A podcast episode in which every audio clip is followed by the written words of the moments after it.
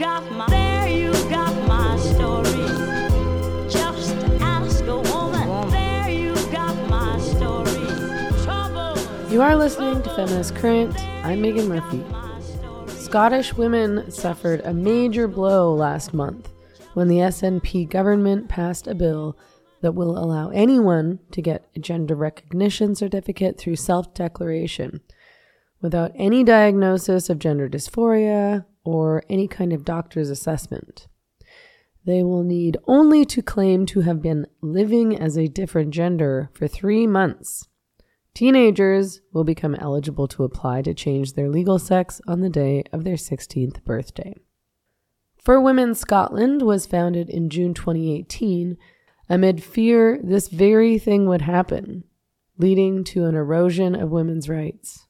I spoke with director of the group, Susan Smith, about their fight for women's sex based rights in Scotland and what happens now that the Gender Recognition Reform Bill has passed. Susan, thank you so much for joining me today on the podcast. I'm really glad to to reconnect with you. It's been a while since we've talked. I think I was in Scotland. When was that? 2019. 2019. Goodness yeah, gracious. 2019 before all the lockdown sagas. Yeah. And I mean, for me being in Scotland was so great. I mean, I I love Scotland, but also that was my first time there.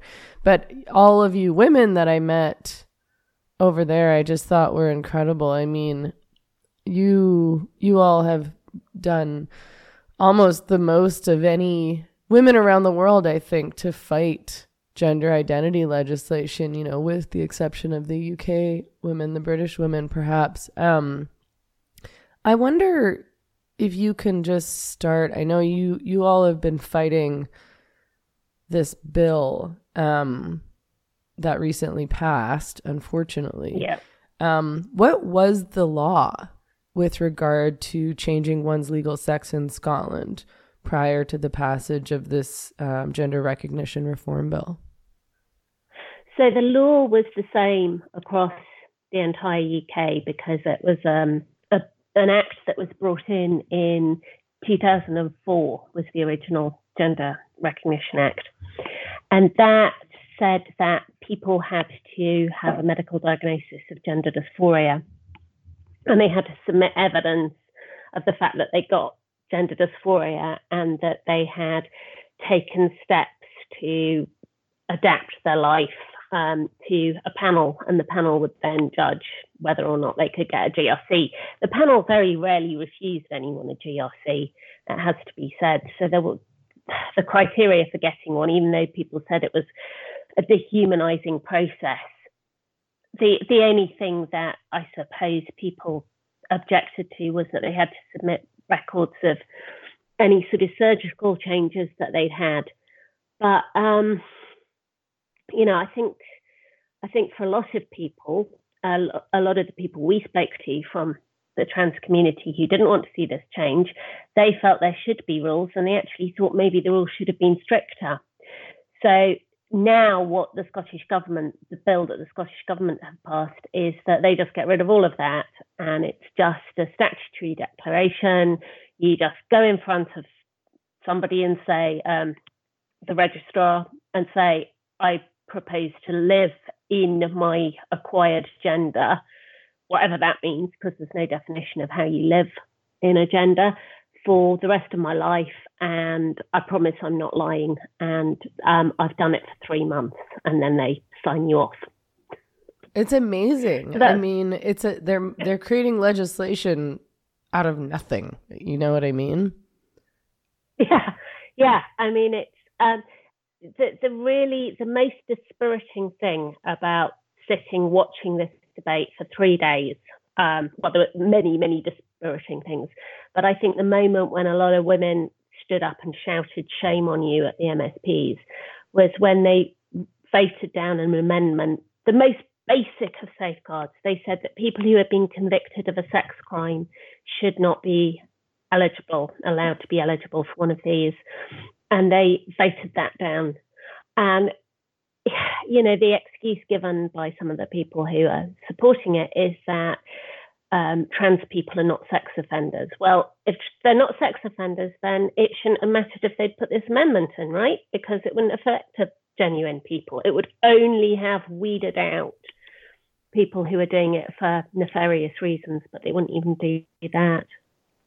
It's really strange. I did, I read about, well, two amendments that were voted down. One of which is that that um, an amendment barring convicted rapists from applying for gender recognition certificates, and an amendment um, proposed by SNP SMP S sorry MSP Michelle Thomson to pause applications yeah. by those charged with rape or sexual assault. I mean what why would anybody reject those? I mean if you've already been charged with rape or sexual assault like i mean i i agree with what you say that you know this is just about preventing sexual assault. It's not about saying that all trans identified people are sexual offenders just as it's not about saying that all men are are sexual offenders. But if someone's already been charged with rape or sexual assault what would be the problem with pausing the application only. Right, and especially as we know that there are people who are doing that at the moment. There, there was a guy in Scotland uh, this year, in fact, who appeared in court on the same day under two different names. One was a man's name, and then the other was under a woman's name. And the crime that he appeared for under the woman's name was the sex offence. we know people are doing this. And so why, you know, what they did to Michelle Thomson, I think, was absolutely shameful because she um, she's spoken out before about when she was raped as a young teenage girl, very movingly, and the fact that she and other women like her have been basically having to beg for the most, you know, the most smallest of crumbs from this bill and then being knocked back. I think it's just disgusting. So, this was a bill, I believe, proposed by Nicola Sturgeon. Is that correct? Well, she's the first minister, um, but she has been really wedded to this bill in a way that, um, you know, why do people vote for the SNP in Scotland? The, the SNP are the Scottish National Party, right?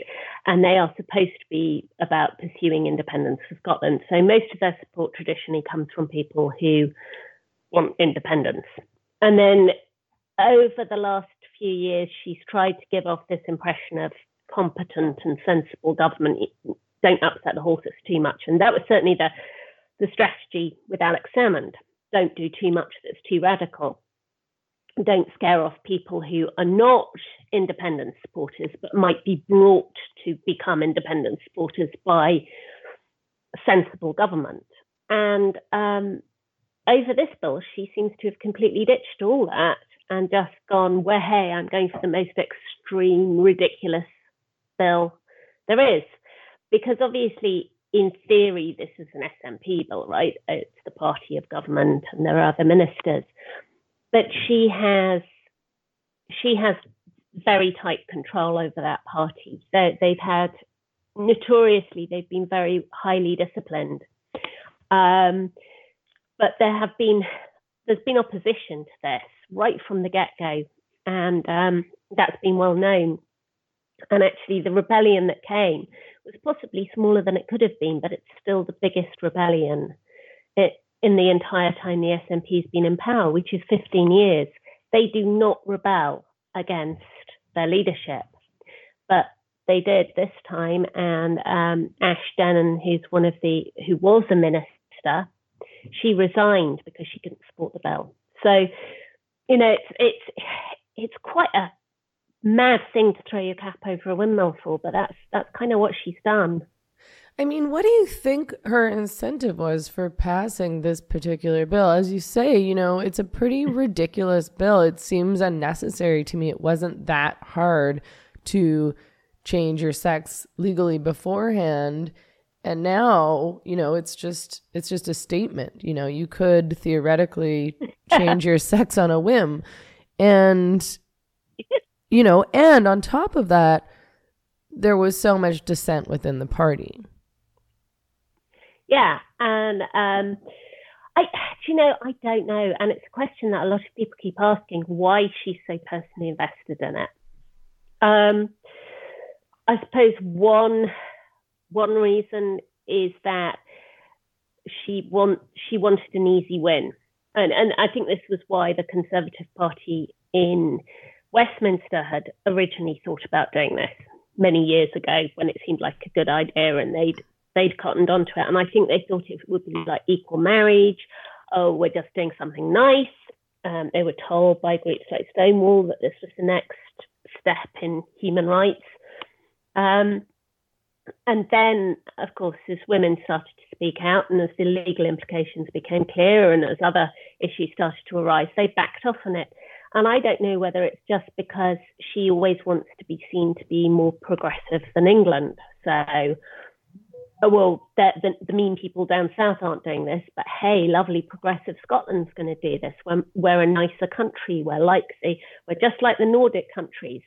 Um, the irony there, of course, is that one thing that people have been pushing on for a while within the SNP has been to have the Nordic model uh, for prostitution, and um, she has she they were supposed to be signed up to that. The SNP was supposed to be signed up to that, but they've pushed that right back because it's not in the programme for government. They've got with the Greens, so there's a huge irony as to what she takes as what she what they all call in that party international best practice, and um, the lack of critical thinking, the lack of proper engagement. I mean, it's been embarrassing. Um, they went out and they found witnesses who agreed with them, and then as more and more people started to put their head, hands up and say, but actually that's one person and I don't agree. So we saw that with the the UN special rapporteurs that they'd got Victor Madrigal in because he's all in favour of self ID, and then and said, actually, hang on a minute, you've overlooked violence against women and girls, and this is going to be an issue. Mm-hmm. And instead of trying to set that right or to work through it, they've they've they've just gone fallen back on all the people who agree with them. And so we've had absurdities. We've had them saying that this has never been a problem in any other country. And when evidence was brought to them, they dismissed it because they said everything was anecdotal. Um, and as kept being pointed out to them, if people are not co- collecting official data on this stuff, then yeah, the evidence is going to be anecdotal. It's going to be about court reports. It's going to be about individual offenders. But you can't just dismiss it because of that. But that was what they were doing. Um, one MSP stood up in Parliament and said that the fact that Ireland had introduced it and had never found grounds to revoke a certificate was evidence that it was working well in Ireland. Now, we know there are now I think either three or four sex offenders in women's prisons in Ireland, whereas a few years ago there were none, and they're all male, and one of them is incredibly violent. And so the question then has to be, but if you can't revoke these people's certificates, is that not a problem? Because I think that's a problem. I think most of the women in Limerick jail probably think that's a problem. I think most of the women in the future in Cornton Vale will think that's a problem. But it's not a problem for the rather smug MSP who stood up and said, oh, fine, it's not going to matter. And it's made me so angry that their, their sheer idiocy has made me so, so angry. I knew some of them were thick, but I didn't realize how thick and how duplicitous they were. Yeah. well, and it's just, it's such an overt lack of concern for women, I think, you know, it's like, yeah. it's, it's so dismissive to you know oh that probably won't happen. But it to me it seems almost more like saying okay well that might happen but oh well in the grand scheme of things that's not a big deal. Trans rights are more important. Yeah i think so. I think I think what they said very clearly was that they have a hierarchy of who they think matters, and vulnerable women are at the bottom of that pile. And um, you know that that could not have been clearer with the sex offender thing. It was sex offenders have rights too, and you think, yeah, they do, but so do their victims. And if it's coming down to an either or situation, I'm going to go with the victims. And I'm astonished that you guys. Yeah. Um, Are there, do you know if there are men and women's prisons in Scotland currently? yes, there are. Um, and and this is the other this is the other thing that is so maddening about this that um, Scotland, as with the rest of the UK, brought in some self IDs almost by stealth that organisations were working on um, groups like the prison, Scottish Prison Service to get this into the system in advance of the law change so that they wanted really to be able to turn around and say, look, this is happening anyway, this has nothing to do with the law. So changing the law doesn't matter. Um, what they keep going back to is they say, well, that decision is for the Scottish Prison Service. And they do what the same MSP I was saying said there were no problems in Ireland, said they do dynamic risk assessments. Well, the Scottish Prison Service latest dynamic risk assessment um, is on an individual who calls himself Katie Dolatowski. He's he's six foot five. Um, he assaulted a, um, I think she was 10. There were two little girls. There was one that he filmed and one that he assaulted in the women's loos of a supermarket. So all the things that never happened happened. Um, and the little girl he assaulted, he grabbed her by the face, pushed her into the loos, told her to take her trousers off, and that if she didn't, he was going to stab her mother. And she was very brave and she ran off and she got away. He was 18 at the time and he got let off with a pretty light sentence and was then put in a women's hostel because he's a woman, right? Um, and then the women in the hostel objected, disappeared, and he turned up in Leeds, gone to a women's aid shelter, used an assumed name. They had a policy in this shelter of self ID for part of the shelter. So he got a place. He lived for 70 days in this women's aid shelter in Leeds. Um, he then, he's, he's um, broken a load of um, court orders. So he ended up back in prison. He ended up in a man, a male prison where he physically assaulted a man by punching him repeatedly in the head. After which he was moved to the women's prison because, of course, he was so upset by being in the men's prison. This is why he acted out. And so we're being told it won't matter because this is already happening. Well, actually, what's already happening is a really, really bad thing. And it's going to get worse because I think that there are there are there are quite a few in Scottish prisons. There are also some who are still being held in the men's estate, as far as I'm aware. Um, we believe that if those people get GRCs, they have to be risk assessed as a woman, or it's a breach of their human rights because men and women are not supposed to be kept together in prison. So we think it's very hard when someone has a GRC to refuse to move them. And we kept trying to tell the committee this, but they weren't really interested. In fact, Karen Adams, who is just appalling, who sat on that committee, turned around and said, Well, women might be having sex with each other in prison. As though that was what we were worried about them having sex Yeah. Instead of the women being violently assaulted. So, yeah, and we know now because we had a court case. So, we brought a judicial review about quite a technical and, and distinct piece of legislation that we won. It was gender representation on public boards originally um, last year, and the the um, judge said that measures it was a discrimination policy, a piece of legislation rather, and she said that discrimination measures to benefit women had to exclude males. And so when the government went, went and rewrote the guidance, they wrote back in people with a GRC. So they said this provision refers to women, plus people who have legally changed their sex to female via a GRC. So we went back to court and we lost on that. And the judge said that a GRC changes someone's rights under the Equality Act.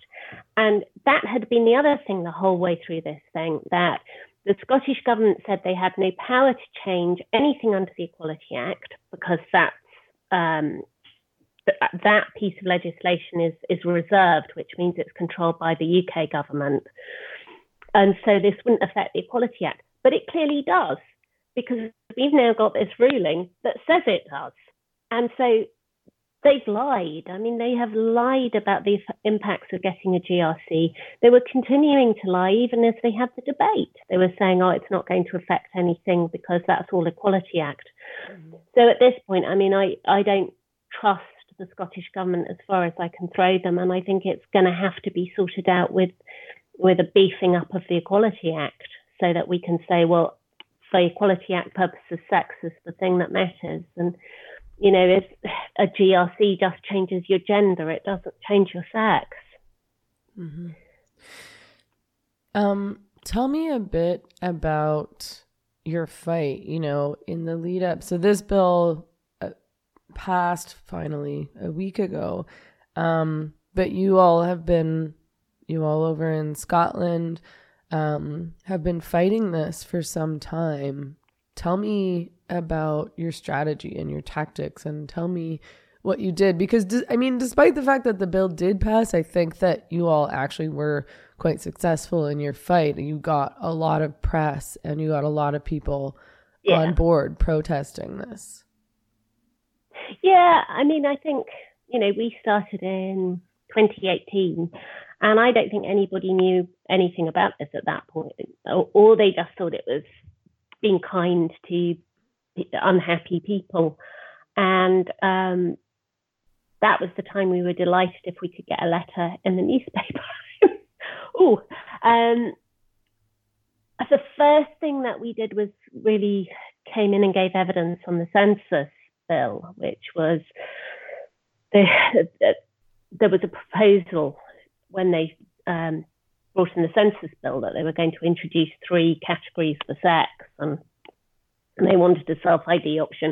And the committee were really good on the census bill. Um, but um, and then of course we had you over, which was a pretty massive thing because you came into Parliament, and um, that was that was that was great. And I think at that point there was just enough pushback that, that and there was there were enough people within the SNP who was starting to grumble about this that they kicked it down the road a little bit.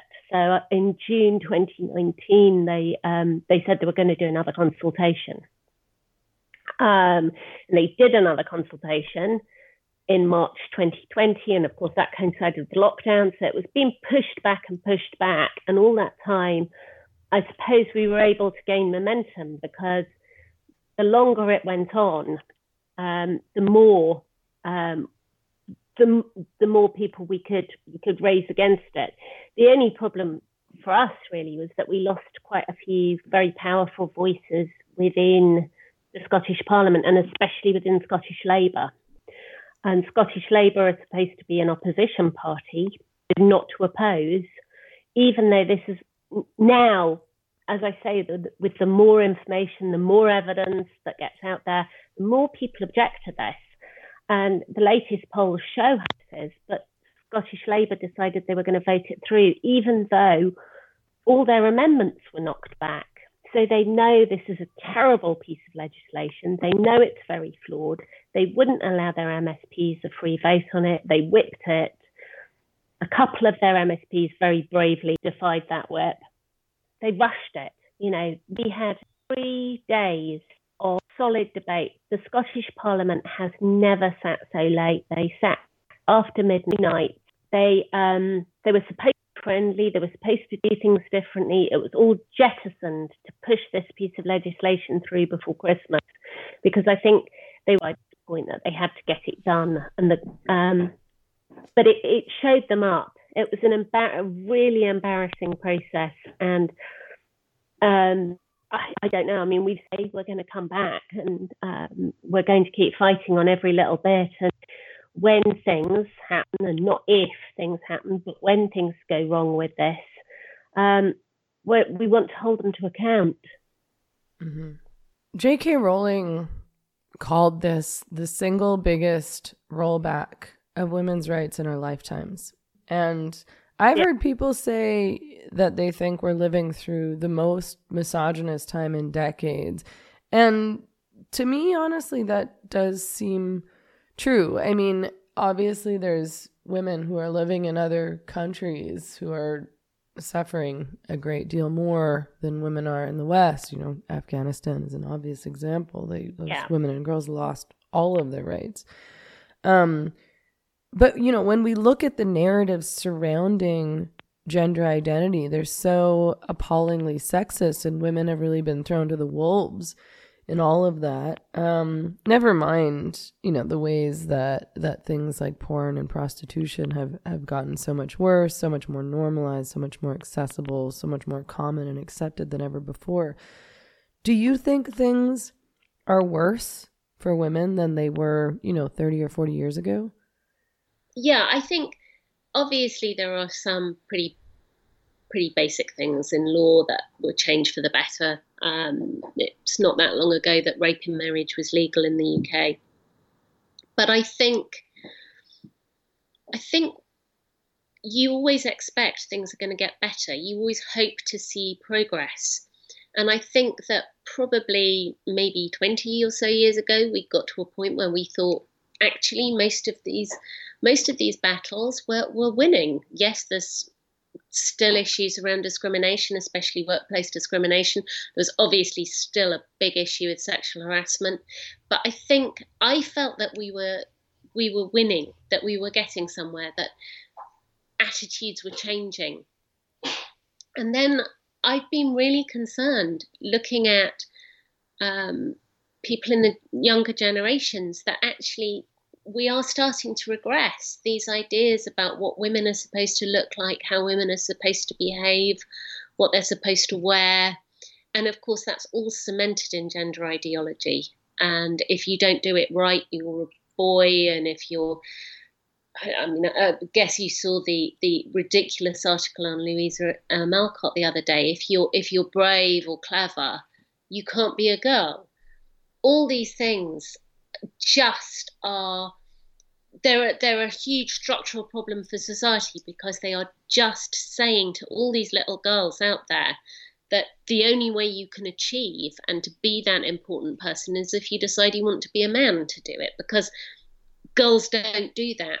Girls don't girls don't do that. Girls wear pink and they like sparkles and they um, prance around like ponies or whatever it is. The, the the idea of these stereotypes has become so embedded and so pernicious in that ideology. I think it's very hard to, well, I don't think it's possible to cut it out. And it was one thing I said when I went to committee that I've not seen a definition of gender that doesn't rely on stereotypes.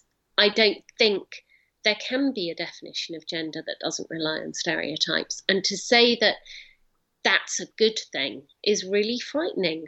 And, you know, what has been unleashed in the name of this is really frightening because I think the attacks on high profile women who stood up to this have been absolutely repellent and they have been just completely imbued with misogyny and they've been grotesque, really, really grotesque. And I think people have been almost gleeful and I've seen people who work for politicians or who have quite important roles um, in organizations who join in, who say things that probably 10, 20 years ago would have got them hauled up.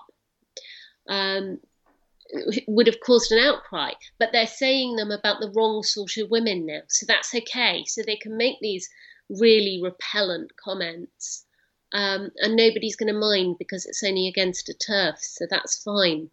Yeah. It's it's really dark. Yeah, I think you're right. I mean, and I just I just looked up that that article that you referenced. I think this is the one you're referencing. That's the headline is Little Women author Louisa May Alcott may have been non-binary. yeah. You know, she couldn't possibly have been a woman because she was she was too brilliant. She was too influential. Yeah, and she couldn't have been a woman who objected to sexism and said, "Well, I would like to be a man." Because hey, girls, guess what? Girls couldn't do that stuff in those days. So it's it's insane. It's taking a really 19th century view, going, "Yeah, she couldn't do those things, not because she wasn't, because society wouldn't let her." But because girls don't naturally want to do it. I mean, it, it is the same philosophy that fuels the fuels all um, te- uh, theocratic regimes, isn't it? It's Yeah. the same thing. Women Well- don't do that. Right. Women aren't suited for this. Um, women Yeah. shouldn't do this. Women don't behave in this way. Um, and I mean, it's it's frustrating because I'm sure you've heard this response. I, I get it all the time that says this is all the fault of feminists. And you know, and in some ways I understand and I'm sympathetic to that criticism, partly because there have been so many feminists who got on board with gender identity ideology. And there have been so many feminists who did fail to speak out in defense of women's sex based rights and women's spaces. And because feminism has become such a muddled mess that a lot of people who call themselves feminists are also the same kinds of people who, you know, might call Louisa May Alcott non binary because she wasn't traditionally feminine enough. but I mean, what do you what do you think about that? I mean, do you think that feminism has some accountability here in terms of what we've lost? Probably not. Probably not proper feminism. I mean, I. It's it was a shock to me when I started to get involved because I I would have always considered myself classic liberal feminist in the sense that radical feminists obviously want to change the entire world and liberal feminists were trying to adapt the world. Um, and maybe you know I had to say okay maybe you have the point because liberal feminism was very much turned back on women.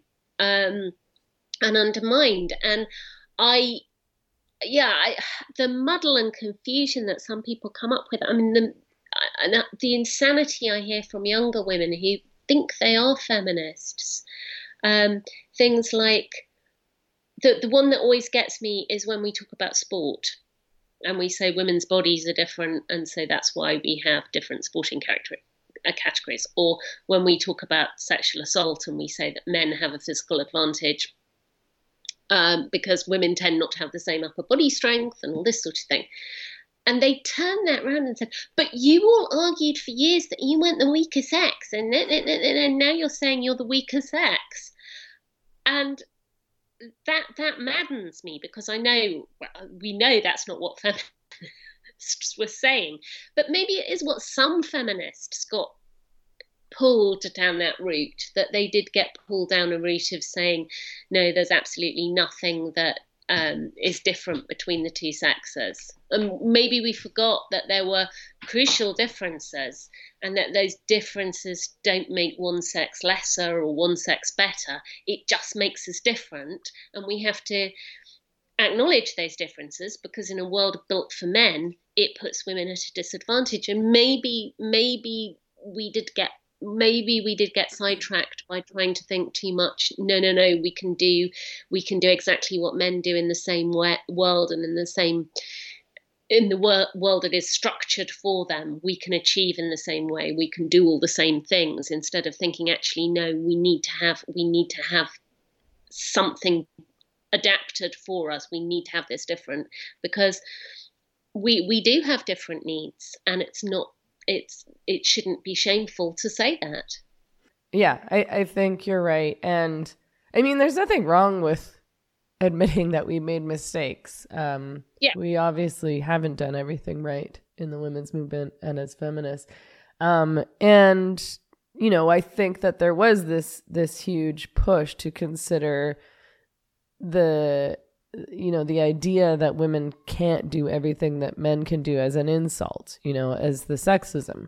When in reality you know men and women are obviously different in a lot of ways and and women can't necessarily do everything that men can do. Men certainly can't do everything that women can do and you know it's it's it should be okay. And we know we know that women are weaker and more vulnerable than men are which is why we have all these protections for women Yeah.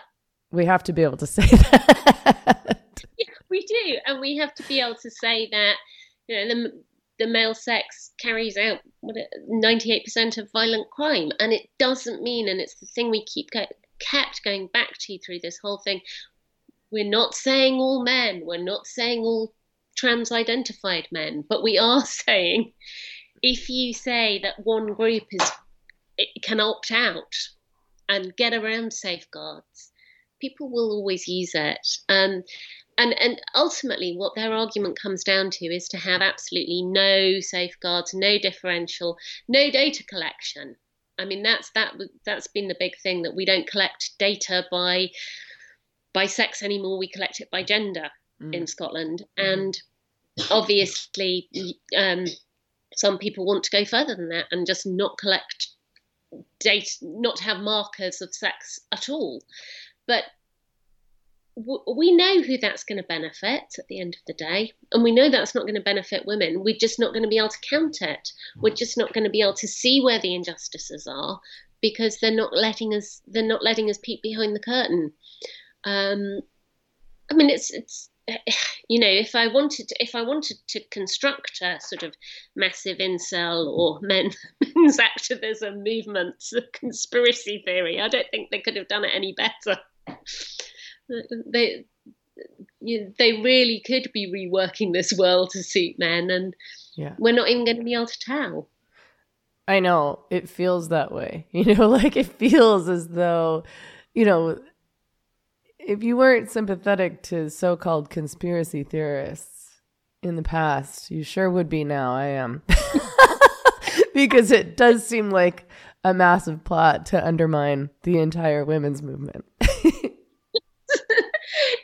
yeah, and it's and it's been so cleverly done that persuading persuading someone that you're friends and you're on side and you're gonna what benefits us will benefit you and you just look at it and think but it doesn't and I, I it is good more and more people are starting to see that it doesn't but it, it they, they've taken it to quite an aggressive extreme before people have started to wake up to it hmm So, what now? What's the plan now? I mean, the bill's been passed. Is there any recourse? What's in the works for you all over in Scotland who are fighting this? Well, so the next thing with the bill itself is that it has to have um, royal assent, and that happens in in four weeks. But during that period, during the four week period, the um, the UK government can actually strike it down if they decide that there's an issue. Um, it's very complicated, but when Scotland, when we got our own parliament, um, the Scotland Act governs the relationship between the two countries. And there are um, sections in there that deal with what would happen if a law passed in Scotland would have a, a knock on effect to laws in, in the rest of the UK or laws that are supposed to govern the rest of the UK. And as as I said, because of our court case and because of some of the things that that people like the EHRC have been saying, that's our um, equality and human rights body who monitors the whole of the UK and um, for for the implementation of the Equality Act. Um, there is there is going to be an impact on the on the, this legislation. We still don't know, for example, whether a GRC issued in Scotland will be le- legal in England. the UK government have suggested it won't be because they don't accept self ID. So you could have somebody who is legally Mary in um, Glasgow and goes across to Carlisle and they're John again. Mm. So, um, you know, and we are still supposed to be governed by the same equality laws. So it's it's a bit ridiculous. We don't know what would happen if a prisoner, a Scottish-born prisoner in an English prison, was able to obtain a Scottish GRC, which they would be able to do. Whether that then the um, the English prison authorities would have to treat that person as a female. Um, we have no idea about this. So there are implications for the rest of the UK. So under Section 35 of the Scotland Act, it would be possible for the Scottish Secretary to strike this down, and then it would be going back to court. Um, now, Nicola Sturgeon would love probably that to happen because then she can try and have a constitutional row and say, look, look, the meany, meany, nasty people in, in England won't let us make our own law. But that's always been the case. Scotland, you know, it's it's it's like any system where you have um, several layers of government. You can't you can't make a law in one part of the country that undermines the the rest of the country. Um, so whenever we're part of the UK, that that's got to be the case. So I would, I don't know whether they would, I don't know whether they would try to do it because they are very worried that it would be spun as a constitutional issue within Scotland.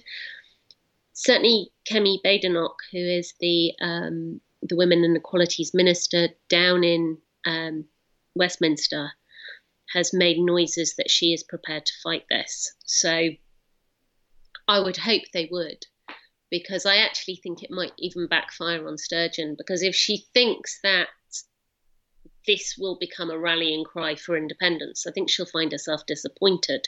Because I think, you know, there are a lot of people who want independence, but they also don't want to live in, you know, uh, Margaret Atwood style dystopia.